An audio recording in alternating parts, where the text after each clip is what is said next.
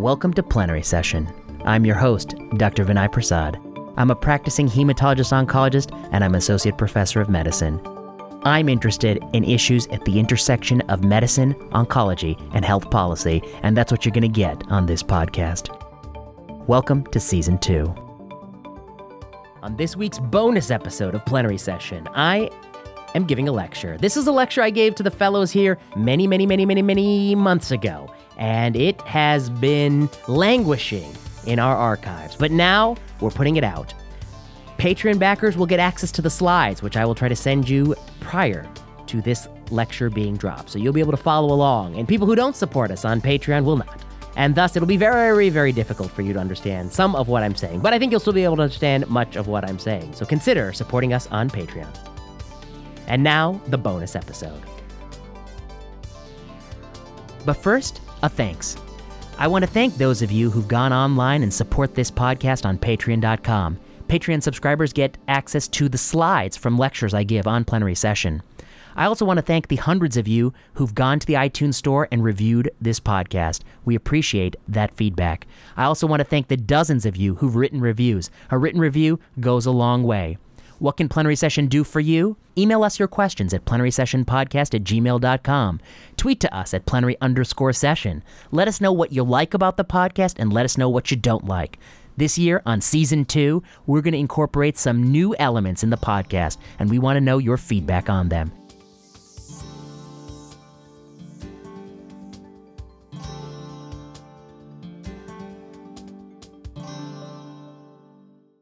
Okay, so this lecture is entitled Thinking Better About Cancer Medicine. It's a three-part series on cancer clinical trials. What will we cover?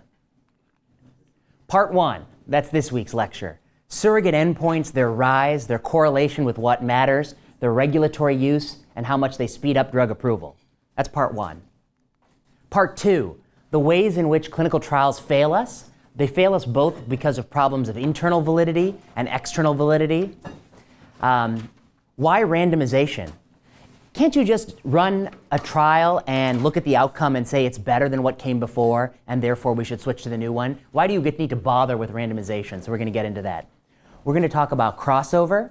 So what happens in clinical trials in oncology is often we have unidirectional crossover. So if you're initially on the placebo arm, you'll be crossed over to the active treatment. Crossover is like very misunderstood. It can be used appropriately, and it must be used, and then it can be used inappropriately and should never be used. So we're going to talk about that. And then drug dosing.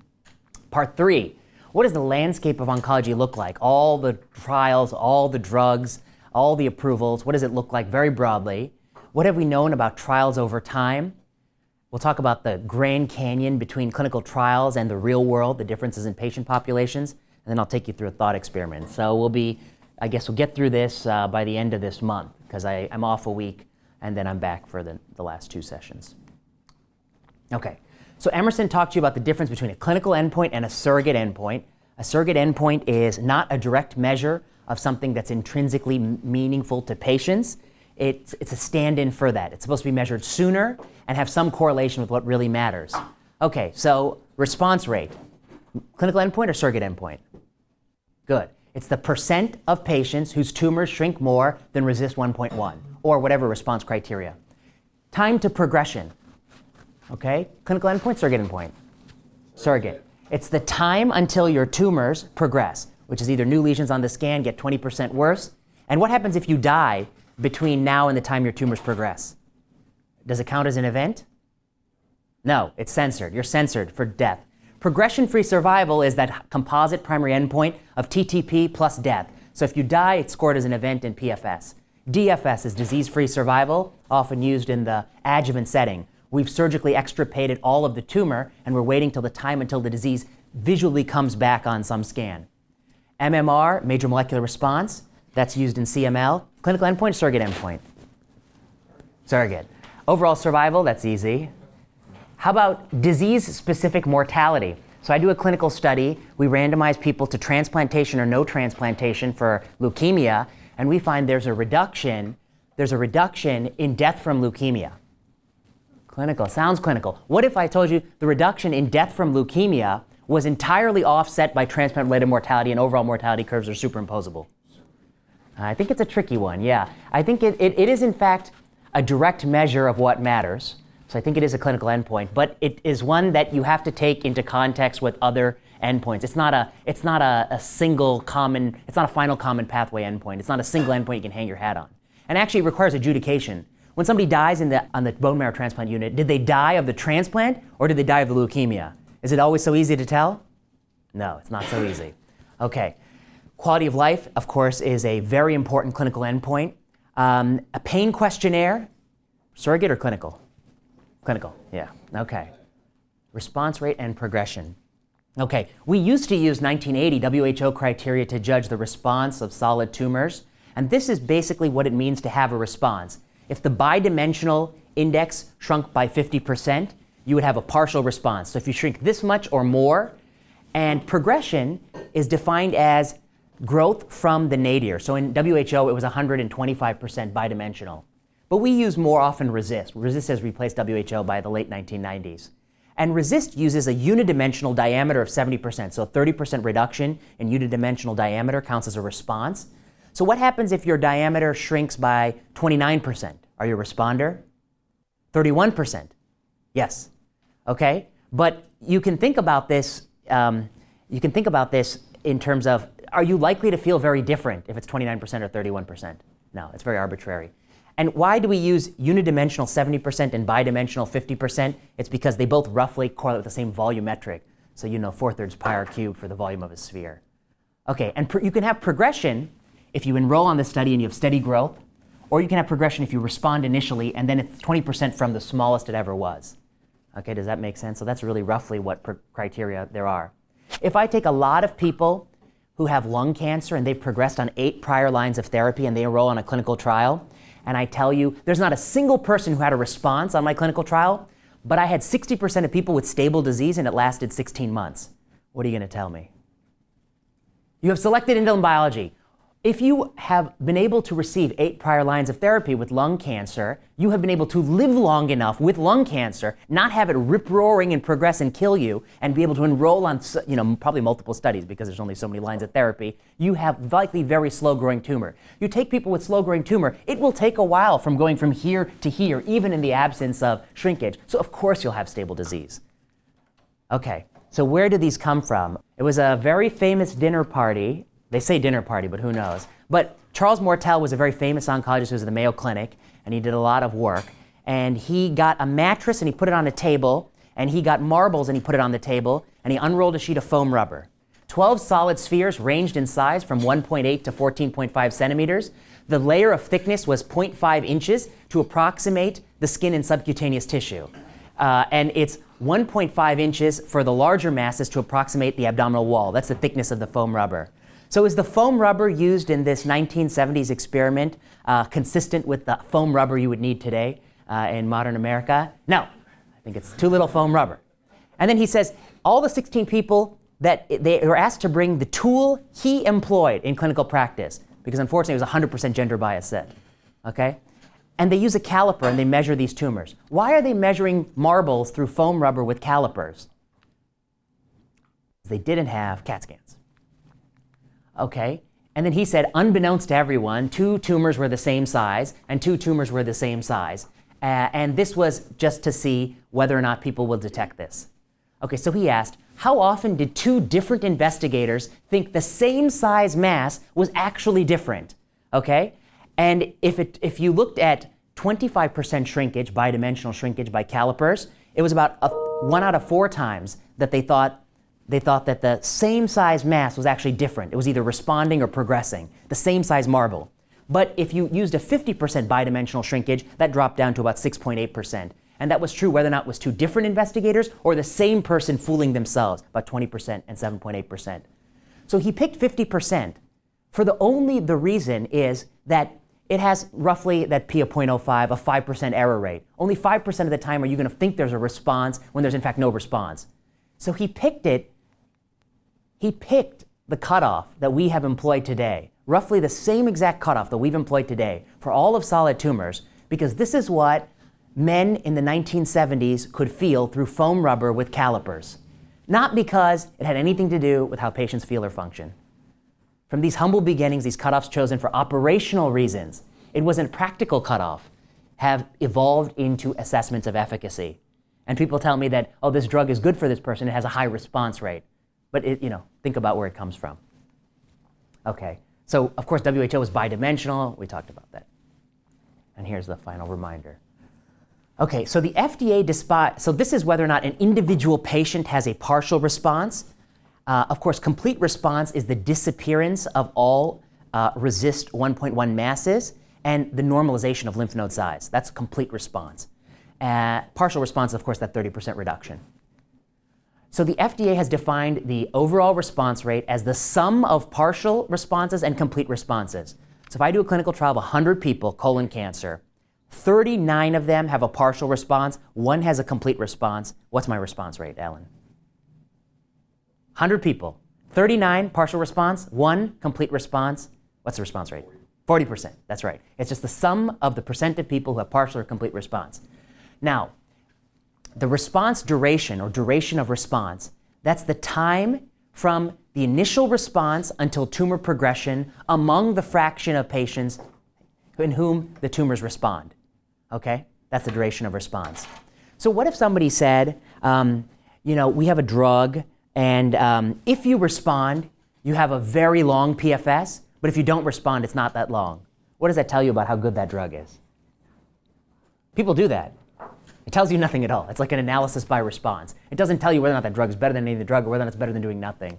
Anyway, you know, you can see already, if you're measuring this tumor, here, I want you to, okay.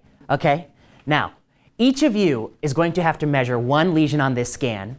Okay, I'm going to point which lesion so we can standardize it, and each of them with their fingers will show you how they will measure the tumor size. This lesion here, you see it? Measure the bidimensional image and put your two fingers on it, show everyone, the audience, what you think it's the bidimensional. Okay, audience, you see, show the audience again. Let's show them one more time. Okay, go over there. Now, Alan, this lesion, show me what you're going to measure as your diameter on this lesion. Okay, my point is proven. Thank you.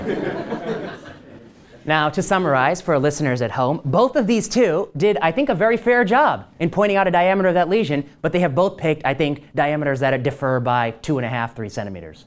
Would you say that's fair? And I think that is part of what we forget about RESIST. What is a waterfall plot? One last thing about response. RESIST 1.1 requires you to document, once you show the tumor shrunk 30%, you got to get another CAT scan within 1 month or so to confirm the response. They ask for a confirmatory scan if response is the primary endpoint of the study. That's just a quirk of RESIST 1.1. Okay, this is a waterfall plot. A waterfall plot is for every single individual who's a column, what is the absolute best subsequent scan? Okay, what's the absolute best subsequent scan? So this person, what's their absolute best subsequent scan? The leftmost. Disease progression, 45% tumor growth. Which scan did that growth occur on? The first scan, second scan, third scan, fourth scan, fifth scan? Think about it. How do you not know? But which one is this of his scans?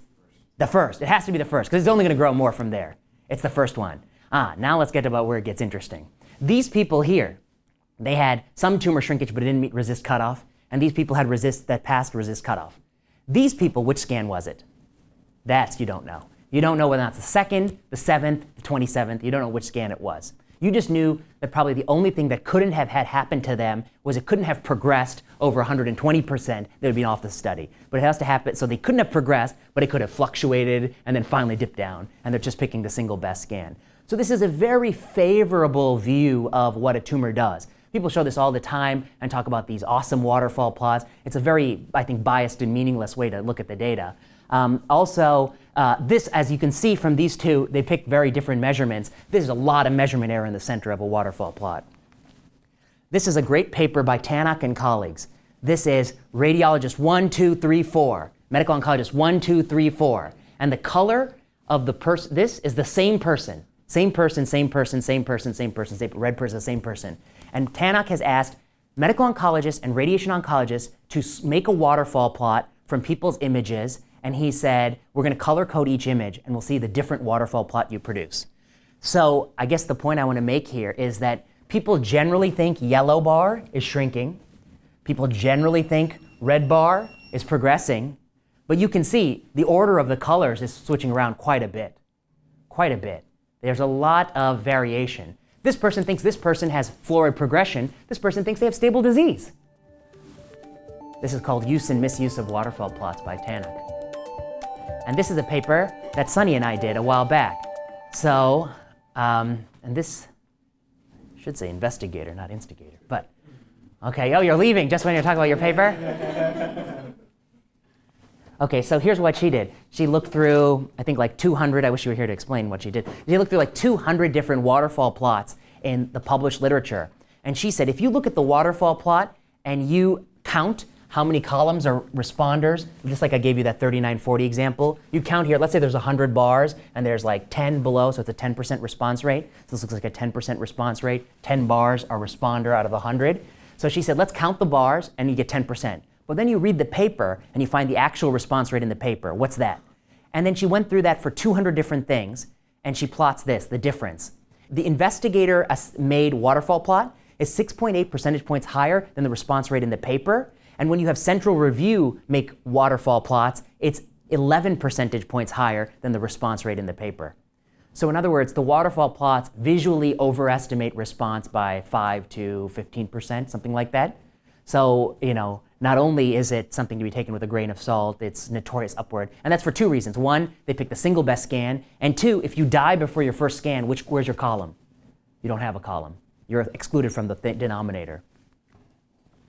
Okay, we talked about time to progression.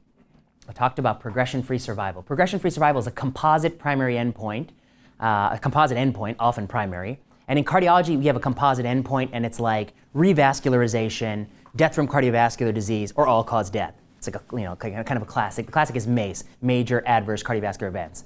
We have a composite endpoint. It's called progression-free survival. It's the time until the tumors grow more than 20% from the smallest they ever were, there's new lesions on the CAT scan, or the patient dies, whichever of those three come first.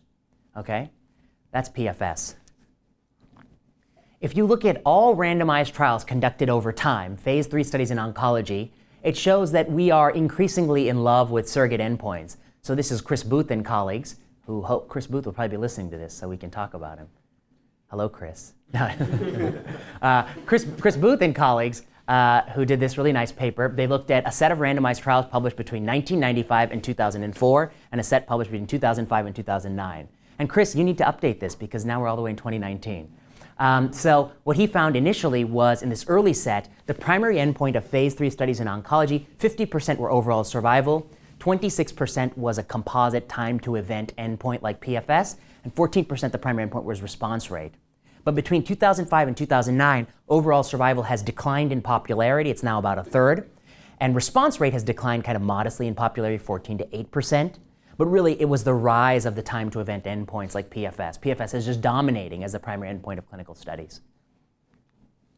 He also did this other part of the study that's really nice, where they looked at the sample size of a study and the proportion of RCTs with industry support over time. And so here's what he finds. The sample size of a study, of the average study in breast, colorectal, non-small cell lung cancer was the light bar. It's about 100 in 75 to 84. It's now over 700 plus in 2005 to 2009. And the percent of trials with industry funding went from 0% to like over 80%. Why are the clinical trials getting so big? Sample size is big. Is big good or bad? Both. Okay, why is it good and why is it bad? Yes. Okay, I guess pretty good. Yeah, he's right. So it's good because it generates, I think, more precision in the estimate. So the confidence around the point estimate of both arms is quite precise. The confidence intervals tighten. It's bad because now you have trials that are powered to detect a statistically significant effect that may not be clinically meaningful. And perhaps the worst of that is the Erlotinib study in pancreas cancer, where they're able to detect a 10-day survival advantage by the addition of Erlotinib to gemcitabine in metastatic pancreas cancer. So you may wonder if studies are now overpowered. They're powered to detect statistically meaningless differences in outcome. And of course, it's gone hand in hand with the industry's involvement in the field, along with a shift in endpoints from endpoints that are intrinsically meaningful to endpoints that have tremendous uncertainty and can also, in the part 3 of this lecture, we'll talk about other ways you can game a PFS. Okay, so we did this in 2015, and then Allison Haslam, who works with me, she updated it last year in 2018. But we wanted to know, okay, I've explained where response rate comes from and PFS comes from, but what is the relationship between PFS and overall survival? If I have a breast cancer drug that improves PFS, is it likely to improve overall survival or not? What does that relationship look like? And so we looked at this in the entire oncology literature. And so how do you actually kind of study this? So let's say we were interested in breast cancer, and we wanted to know if progression-free survival was a reliable surrogate of overall survival. What we would do is we would assemble every randomized trial ever done in breast cancer, and we would kind of collect the information. So here's what we find. Trial 1. In one control arm of this study, survival PFS was 3 months in the control arm, 6 months in the intervention arm, and overall survival was 18 months, median survival in 21 months.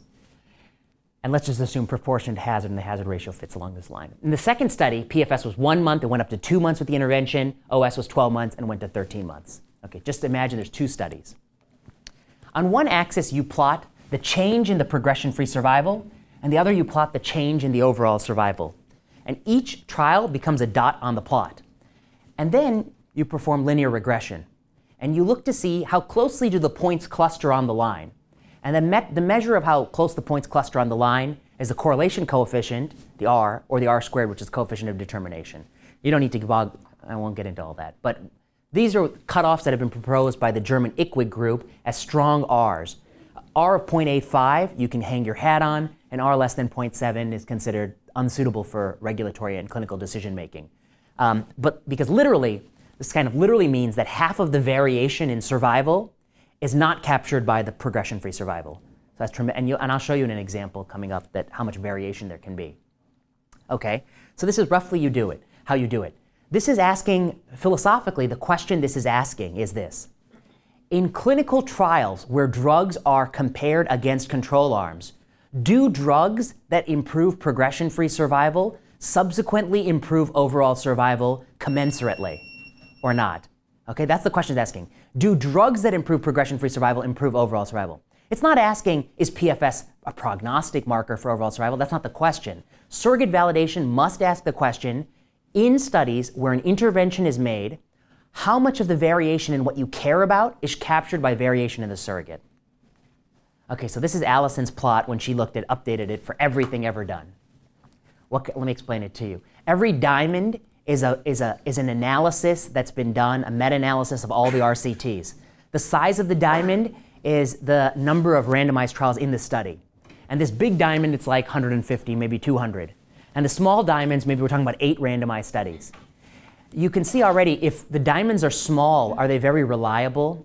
For instance, if I only plot 4 data points, and fit a line, you know, you often can get a line to fit well. You need a lot of data points to really see the association. If you only have 2 points, you can get a perfect line every time, right? So this one thing she's showing is you that many of these validation studies are small. And the red means they have a low correlation, unsuitable for regulatory purposes, and the green shows you that they are high correlation events. And I think what her graph just visually shows you is that, you know, lung cancer, breast cancer, there have been these mega studies, they're unfavorable. The larger the studies, perhaps even generally unfavorable. And now there've been a bunch of green, but if you look at it, I see more red than green. I don't know. Yeah, good question. I guess we didn't color code that, but you're right, that the validation study should ideally be for drugs of a certain class or a similar type of drug, a certain tumor type, a certain line of therapy. You know, all these things are built into the validation study. So we should only be able to comment about cytotoxic drugs in non-small cell lung cancer, and if they improve PFS, do they later improve OS? And then, for instance, you may have a new TKI that violates those principles. Just a classic example would be, you know, in the adjuvant setting of cancer, cytotoxic drugs kill micrometastatic disease. But does erlotinib in EGFR mutation-positive lung cancer kill microscopic disease, or does it merely slow tumor growth? And so the relationship that we saw with cytotoxics might not hold true between DFS and OS. So that's one example. Okay, so this is what it looks like by line. So this is low, medium, and high correlations. In the metastatic setting, these correlations are the worst. Probably for the simple reason when I asked you two to measure the same tumor, you had very different measurements, you know? In the adjuvant setting, the correlation is better. And that might be because relapse might be a little bit more objective than progression. Because a relapse means you can see it from before you could not see anything. Now you can see it and biopsy it and prove that it's it, right? That it's cancer. So that might be a more less measurement error kind of intervention. That might be why. But it might also be because the biology of these particular tumors and the drugs. The things that are in the high here are 3-year DFS in colon cancer, good predictor of overall survival in adjuvant colon, and lung cancer, DFS is a good predictor of OS. Breast cancer, it's actually quite poor, which we'll talk about. Oh, when you looked at this kind of study, and I showed you the number of studies, this is a side point, but what you really want to include is every randomized trial that's ever been published, presented, or registered in a trial registry, whether or not those results are disseminated or not, because you don't want to exclude information just because it's not been published. Maybe second best is published in meeting abstracts, third best is published articles. Convenience sample, that's starting to get problematic when you only look at randomized trials that happen to be on your desk. But to be honest, the FDA actually does a lot of validation studies where they only do a convenience sample of the trials that were submitted for regulatory approval. They're not doing all the studies. So what we found is if you look at the landscape, very few people are going after the most rigorous kind of study design looking at the so-called gray literature. Anyway, it's a side note. If you approve a drug based on progression-free or response rate, that's about 2/3 of drug approvals. If you follow those drugs on the US market 5 years later, what happens to those drugs? Well, here we find, in this paper by Chul Kim and colleagues, Chul Kim and, I shouldn't say that. I always say that because I'm right that way, but Chul Kim and I did this paper. So what we did was we looked at 36 drugs that were approved based on surrogates, and we followed them out 5 years on the market. And we asked, how many of these can we find a study that proves they improve overall survival?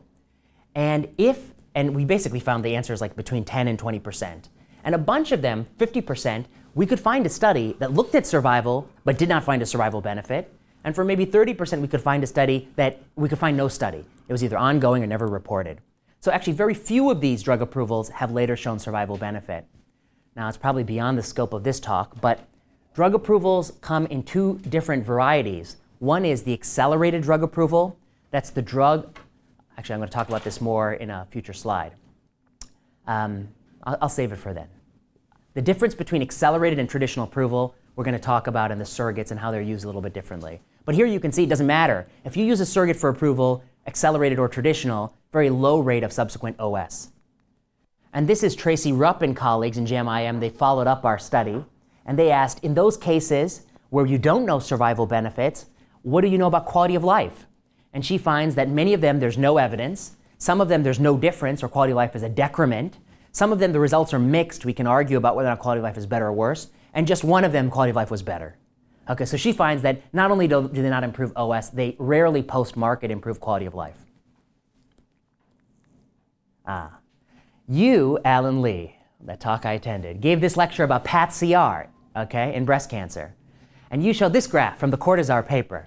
And I said, look at figure 4. This graph basically shows that women who achieve a pathologic complete response, red line, have better survival than women who do not achieve pathologic complete response.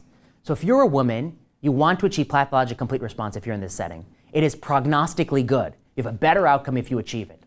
Okay, but that is not the question of whether or not it's a suitable surrogate.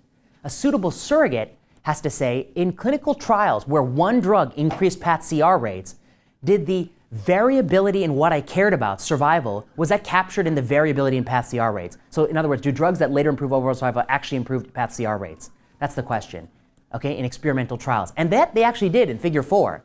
Here they're plotting a measure of the PATH-CR rate, the odds ratio. And here they're plotting the hazard ratio for event-free survival. And here it's overall survival and PATH-CR. Event-free survival is disease-free survival. It's also a surrogate endpoint. So this is like one surrogate versus another, an early surrogate versus a later surrogate. This is like the more meaningful one. Okay, the size of the circle is the number of patients in the clinical study, and each dot, each circle is a clinical study. So what does this say about interventional trials?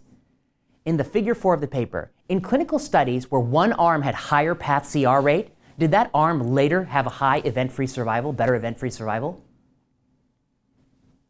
In clinical studies where one arm had a better PATH-CR rate, did those arms have a better overall survival later? What does a regression mean when it's flat? No correlation. It means no correlation. It means drugs that improve path CR have nothing to do with drugs that later improve overall survival. It is a surrogate that captures essentially none of the information. It actually captures, I think, 3-4% of the information. It has very little predictive value. And that might be because that the women on the margin who are flipped, see, here it's women who achieve path CR versus women who don't achieve path CR. This is based on how many of those women who would not have achieved path CR am I flipping to path CR? And does the prognosis of those women good enough that it improves the outcome of the whole strategy? That's kind of the philosophical reason why. And you can imagine that maybe it doesn't. Maybe it's just kind of masking the path CR. You're just achieving a transient path CR, but you haven't interdicted on the biology in a way that you've actually improved the disease course. That's kind of the sort of the biological thinking behind it. Okay, so here's an example. Lapatinib, trastuzumab, and the combination in HER2-positive breast cancer. This is the path CR rate. If you get trastuzumab, there's like a 25% path CR rate. If you get lapatinib, it's 29%. But look what happens when you get both. Boom, 51%. So if you can improve path CR rates, this is what your study might conclude. Your two drugs might boost path CR rates. And you'd say statistically significant, this is highly promising. So what happens if I take these drugs and I randomize thousands of women to adjuvant trastuzumab or trastuzumab plus lapatinib? We've seen it improves path CR. You know path CR is prognostic. Here, you know, I've pointed doubt about whether or not path CR captures surrogate reliability. So what do you think? Will it be a positive or negative trial? Negative. And in fact, it was. Stone cold negative. Totally negative. So even though we're like doubling path CR rates from trastuzumab, we have absolutely no difference in DFS. And that's because, although prognostic, it did not ever have good surrogate validity. Okay. This is lung cancer. And it basically is showing you an actual surrogate validation study. And the surrogate validation study is showing you that among drugs that there's a difference that improve PFS, 1, 2, 3, 4, what's the difference in OS? And the R squared is 0.19, which is very, very low, which is like a R of like, I don't know, 0.8 something or something like that, 0.99, 0.9 something, 9 point something. That's an R of, somebody do the math and insert the, okay. Very low. So what does this say? This literally says that drugs that change progression-free survival, the amount of progression-free survival they change is not a good predictor of a commensurate benefit in overall survival. That's what it's showing you. It's showing you that time to progression is not a reliable surrogate endpoint in lung cancer because the R-squared is very poor. There's so much variability. Look at this drug. It improves PFS quite a lot, and look at survival. It actually may be perhaps even a decrement. Okay, let's talk about one example that may flesh this out. Neratinib. Neratinib is, to my knowledge, the only FDA-approved drug that was approved in the adjuvant space before it was approved in the metastatic space. So it was approved for women who we cut out the tumor, there's nothing detectable on scan, we give them neratinib, and then we improve disease-free survival. But this happened before we had proven the drug was efficacious in the metastatic setting. It's always the other way around. We always first prove in the metastatic setting. But it's not because they didn't try. Here it says Puma shrugs off an expected failure for its breast cancer drug. They tried a metastatic PFS trial, but actually was a null trial. This is the benefit on disease-free survival that led to neratinib's approval. So this is women who got treated with 1 to 2 years of trastuzumab randomized to neratinib or placebo. Neratinib is an oral HER2-directed targeted drug. This is invasive disease-free survival. So surrogate endpoint or clinical endpoint? It's a surrogate. It's a surrogate endpoint. It's not even overall survival. But look at the magnitude of the surrogate change. Very small. And as they say in oncology, if you can fit the laser pointer between the curves, you can give the plenary session at the national meeting. That's all it takes. But here, I can't do it because 1, this screen does not prevents laser pointers from being shown. But 2, I have a shaky hand. Okay, it's not so good. Neratinib, of course, it has toxicity. Grade 3-4 diarrhea, 41% versus placebo, 2%. Grade 3 diarrhea is an increase in 7 stools per day over baseline. So if you go to the bathroom 1 time a day, now you're going 8 times a day. Or diarrhea requiring IV fluids, hospitalization, interferes with ADLs. So this is another side point. I often hear people talk about how cytotoxic drugs have worse side effects than targeted drugs. I think that you should take that myth and put it out of your mind. Because cytotoxic drugs are often given every 3 weeks, and we used to measure toxicity based on this kind of scale, and we would worry about grade 3-4 toxicity because it's really unbearable to have even if you have every 3 or 4 weeks. But now when you take a drug daily, even toxicity that is less than 8 stools a day, even 4 stools a day, it can become day in and day out quite unbearable. Lower grades diarrhea can become quite unbearable because you're always taking neratinib. You never get a break. It never gets better. Just continuous. Grade 1 hand-foot syndrome, grade 2 hand-foot syndrome, that can be, as you've seen with all your patients at the VA, on sorafenib or sunitinib, you know. People complain a lot about that because it's unrelenting. It never gets better. It's not cyclical. So the same scoring system of, you know, AEs that was adapted for every 3-week drugs is being used for everyday drugs. And we say that, oh, it doesn't score as high, but we're forgetting that there's no break. And so I think it's kind of just this misnomer. Many of these targeted drugs, I think, are more unbearable. I think probably it's easier to give someone docetaxel than sorafenib, oftentimes, from getting them through the treatments. And if you actually knew the truth about how much they were taking the pill. We talked about that sample size thing. I showed you the sample size of studies have gone up. These are 3 randomized trials in adjuvant breast cancer that all appeared in the last 5 years. Okay, one of these studies led to the drug approval of a new drug. One of these studies is a post-marketing commitment for a drug that improved PathCR, and it is a positive post-marketing commitment, so we got it right, thank God. It's a positive study. 2 are positive studies, and one is the reason why we don't do axillary nodal dissection in women with positive sentinel lymph nodes. So one is a negative study. There's no difference between the 2 arms. 2 are positive studies. Which of these trials is the study where there is no difference between the 2 arms? Which is negative? Which is Z11? Which is the study that says we can omit axillary nodal dissection? B. B is the negative study, right? Looks like it to me. But in fact, B is the confirmatory study of pertuzumab. That is why pertuzumab is on the market. C is the negative study. And A is a positive study led to neratinib. Why is A and B positive and C negative? The only reason A and B are positive and C is negative is the sample size here is a couple thousand and the sample size here is several hundred. So breast oncology, when they want positive results, they just make it a 5,000-person study. And when they want negative results, they make it a 1,000-person study. But the magnitudes of the difference that they're willing to dismiss and they're willing to celebrate with champagne, these are drugs that make billions of dollars. This is billions of dollars, and this is people not doing a surgical procedure that they used to do. Billions of dollars. It's, you know. All it is just a little difference in sample size. Oh, and of course, Neralex is priced at the value-based price of $10,000 per month. That's what we call a deal. Okay. Now what happens if you look at the best study that looked at disease-free survival and overall survival in adjuvant breast cancer trials, the study by Eric Ixchen? This is what you see. See, this is nice. This is a better way to plot it because you actually get to see the other way too. This is zero. So this is 2-year DFS difference on the x-axis and 5-year OS difference. Every dot is a randomized control trial.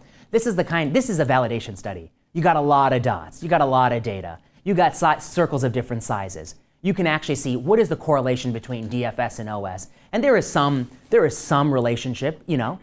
But what is the R-squared? How much of the variability is being captured? What is the correlation coefficient?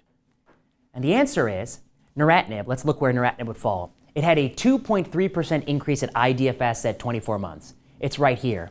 So the 95% confidence interval of neratinib for its effect on OS ranges from negative to positive, right?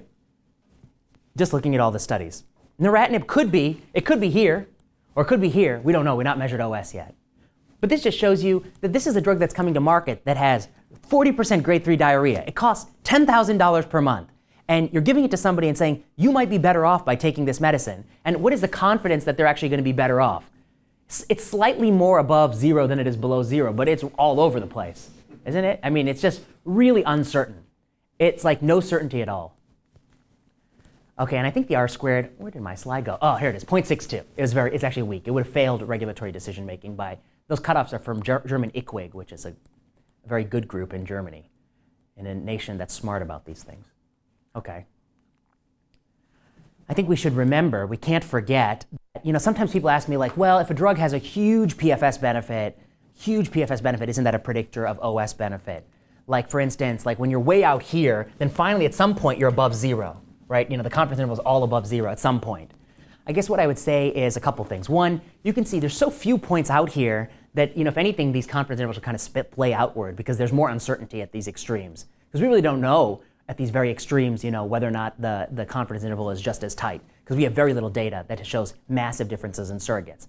But the other thing I want to point out is, well, we don't have a lot of drugs that have these like whopping PFS games you postulated. This is 71 consecutive drugs approved for solid cancer. This is the improvement in progression-free survival, the improvement in overall survival. Where it is blank, we don't know the data. So here's less, you know, less than 1 month, 2 month, 2 month, just 4 month, that's good. 6 month, that's great. You know, but here 2 month, 2 month, 2 month. The median line here is 2.1 months. The average drug that comes to market has a 2.3 month progression-free survival advantage and a 2.1 month overall survival advantage. Okay, so the average drug that's coming to market is very, very marginal. In part 3 of this lecture series, we're going to talk about who are they testing this drug in to get this, and what happens when you start giving the drug in your VA clinic. Are you still going to get this? Okay, so this is our follow-up paper. This is where I'll explain the difference. Okay, the FDA can give drug approval in 2 ways. It's more complicated than that, but like there's 2 fundamental ways. You can get a regular traditional approval, meaning that you have demonstrated your drug has efficacy and it is safe under some circumstances and it can be marketed. And we can revise your drug label and find out that there's new safety signals we didn't know about, but we almost universally will never say, it turns out the drug doesn't work and you have to come off the market. There's no post-marketing commitment to demonstrate efficacy, to prove it works. You can also get your drug to market by accelerated approval, meaning that it's a provisional approval. You've shown you can improve a surrogate, so it might work, but we don't know that for sure. And here you have a post-marketing commitment to show that once you're on the market, that you actually do improve, you have efficacy on the market. That's a major difference. But what is the legal language? So you can get a full approval if you have an OS benefit or a quality of life benefit. There's like one of these drugs that has a quality of life benefit. That's a full approval. You can also get a full regular approval if you are a surrogate that is quote unquote established, that has a high correlation with survival based on those curves I've shown you. You can get a full approval for an established surrogate. For an accelerated approval, the surrogate only has to be, quote, reasonably likely to predict. It doesn't have to be established or very strong. Okay? So we wanted to know, what does it mean to be established? What does it mean to be reasonably likely to predict? So we made a list of all the drugs approved in, I think, 5 years, and we sorted them, and we looked for the surrogate studies in every single topic. Okay, here's what we found. The bars go from great evidence to lousy to no evidence. That's the scale. So for accelerated approvals, how many of them have a strong correlation with survival? 0. How many have a medium? 0. How many have a weak? 4. And how many have something called like a prognostic study, like you were talking about in your lecture? 7. And how many have no studies ever done on that topic? 14. Okay, now let's go to the established drugs. By law, they have to all have strong correlations. They have to all be this orange bar. How many have this orange bar? Not that many. It's supposed to be 100%. This is strong correlation, level 1 correlation. How many have a medium? 4. How many have a low? 8. How many have a prognostic study like you showed? 4. And how many have no data at all? 11.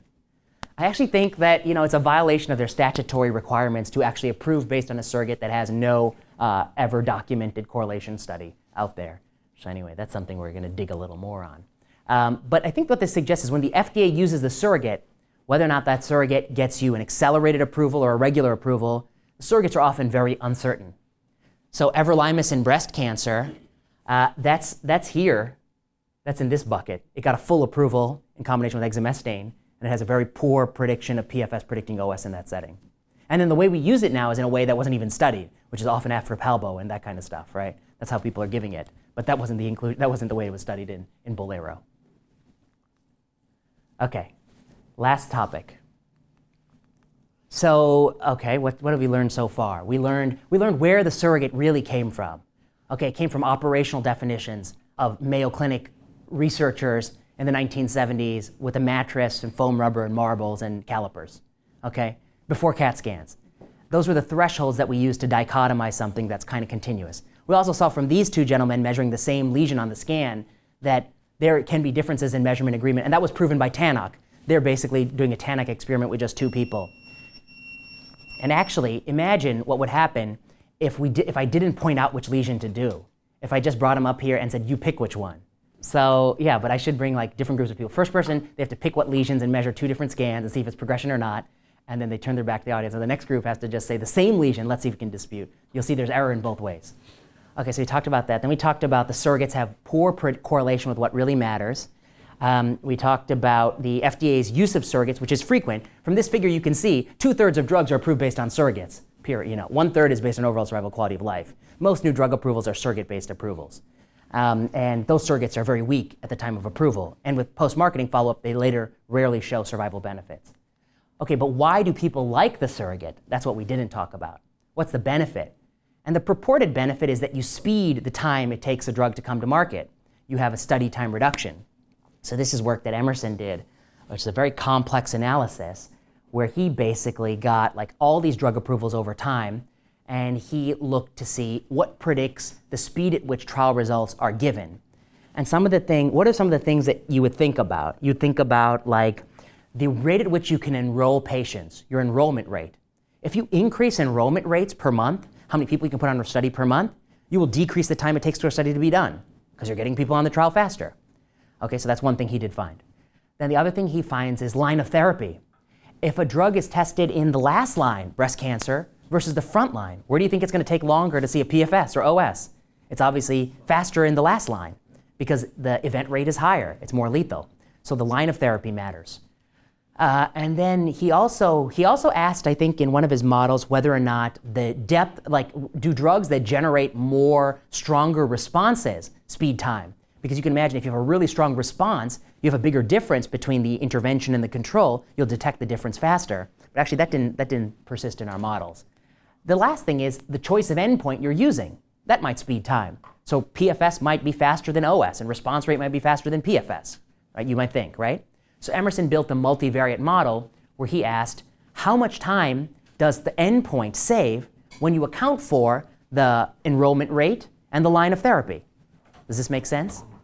He's saying some of it is saved by the enrollment rate, some of it is saved by line of therapy. Adjusting for those two known factors, how much does the endpoint save? And what he found was that in a median time to come to the market of 7.3 years of clinical testing, the surrogate endpoint was associated with an 11% savings, or 8.3%. So in other words, if we lived in a universe where we would ask for overall survival, we would go from 7.3 years to about 8.2 years. We'd add about a year, 11 months. It would take 11 months longer to know about these drugs in aggregate. And so that's the time savings. So I guess what I want to point out is that it's not as much as people would think. And if you're in the third line of therapy, it might not be much at all. Because as I told you, like if you did a third line trial and you have a response rate endpoint, they still want to watch to make sure that the duration of response, it doesn't come right back. You know, they want to follow that for a while. So often these approvals say response rate 12%, median duration of response 16 months. So they've had to wait, you know, to know the median duration, they've had to wait a little bit longer. And so when you start to think about it in that way, Emerson finds that in the third line, there's no time savings from surrogate endpoints, which is where surrogate endpoints are used the most, ironically. So this is the article that somebody wrote, Surrogate Speed Cancer Drug Approvals, but only by 11 months. Okay, but I think that it's even more complicated than this paper because companies may enter into a bargain. So if you make a new drug for HER2 cancer, you could run a clinical trial in relapsed breast cancer, or you could run a clinical trial in frontline breast cancer. It's your choice, right? If you run a trial in relapsed breast cancer, how long will it take you to assess overall survival in a randomized controlled trial? Well, it's relapsed HER2 positive breast cancer. We calculate in one study, it will take you 12 months to see the OS benefit. If you measure in frontline breast cancer, it might take 15 months to assess PFS and 30 months to assess OS, for instance. You can imagine in the study with the same sort of potency of a drug.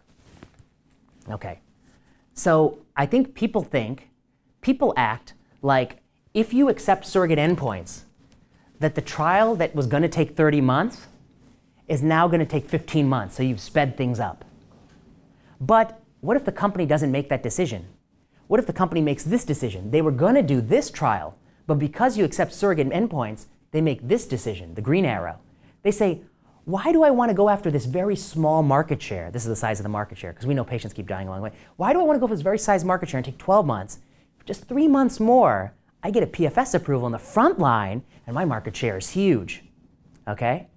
And so the actual example where this really fits very well is TDM1 or trastuzumab was developed in the relapse setting and it had an OS benefit in 40-some months, and pertuzumab was developed in the frontline setting and it had the PFS benefit in around the same amount of time. So their manufacturers making a calculation. They're bartering the speed they were supposed to be using for, the surrogate was supposed to be used for speed. We gave you this golden ticket, you're supposed to use it for this purpose, but they traded it for market share in this hypothetical. I think they do that a lot. So I think like when you ask like what does the policy of accepting surrogates do, it's naive to think that all the trials just go from this to this. Perhaps some of the trials go from this to this. You know, these are like unintended consequences, just like anything else in, you know, in any policy setting. Okay, that's part one. In part two and part three, we will talk about these other things. Why the trials fail us. Okay, internal validity has to do with whether or not the trial is reliable for drawing the conclusion within that study, but external validity is whether or not it's reliable to draw the conclusion to people outside the study. There's efficacy, which is how well do drugs work under ideal circumstances, and effectiveness, how well do drugs work among people who are reflective of real-world populations. Why randomization? Gleevec, you know, didn't need a randomized trial to know it was successful, but why does neratinib need a randomized trial? What's the difference? You don't need a randomized trial to know that getting shot with a gun is harmful. It's been tested in a randomized trial. You know nobody needs that. But why do we need a randomized trial to know that cancer screening is beneficial, for instance? So what are the rules of randomization? When do you need randomization? And why can't you settle for just observational data? Crossover. When do you need crossover, when don't you? And what about drug dosing and dose reduction? That's the second lecture. And then the third one. If I looked at all people with cancer who came in this year who need a treatment, how many are going to get a genome therapy? How many are going to get checkpoint inhibitors? How many are going to get psychotoxic drugs? How effective are those drugs? What happens to clinical trials over time, more than what I've shown you? And then what is this efficacy-effectiveness gap? How come the trials don't translate to outcomes in the real world? And then what about thought experiment about drug development? Okay, so that's what we'll cover. That's all I got for you. Thanks for coming.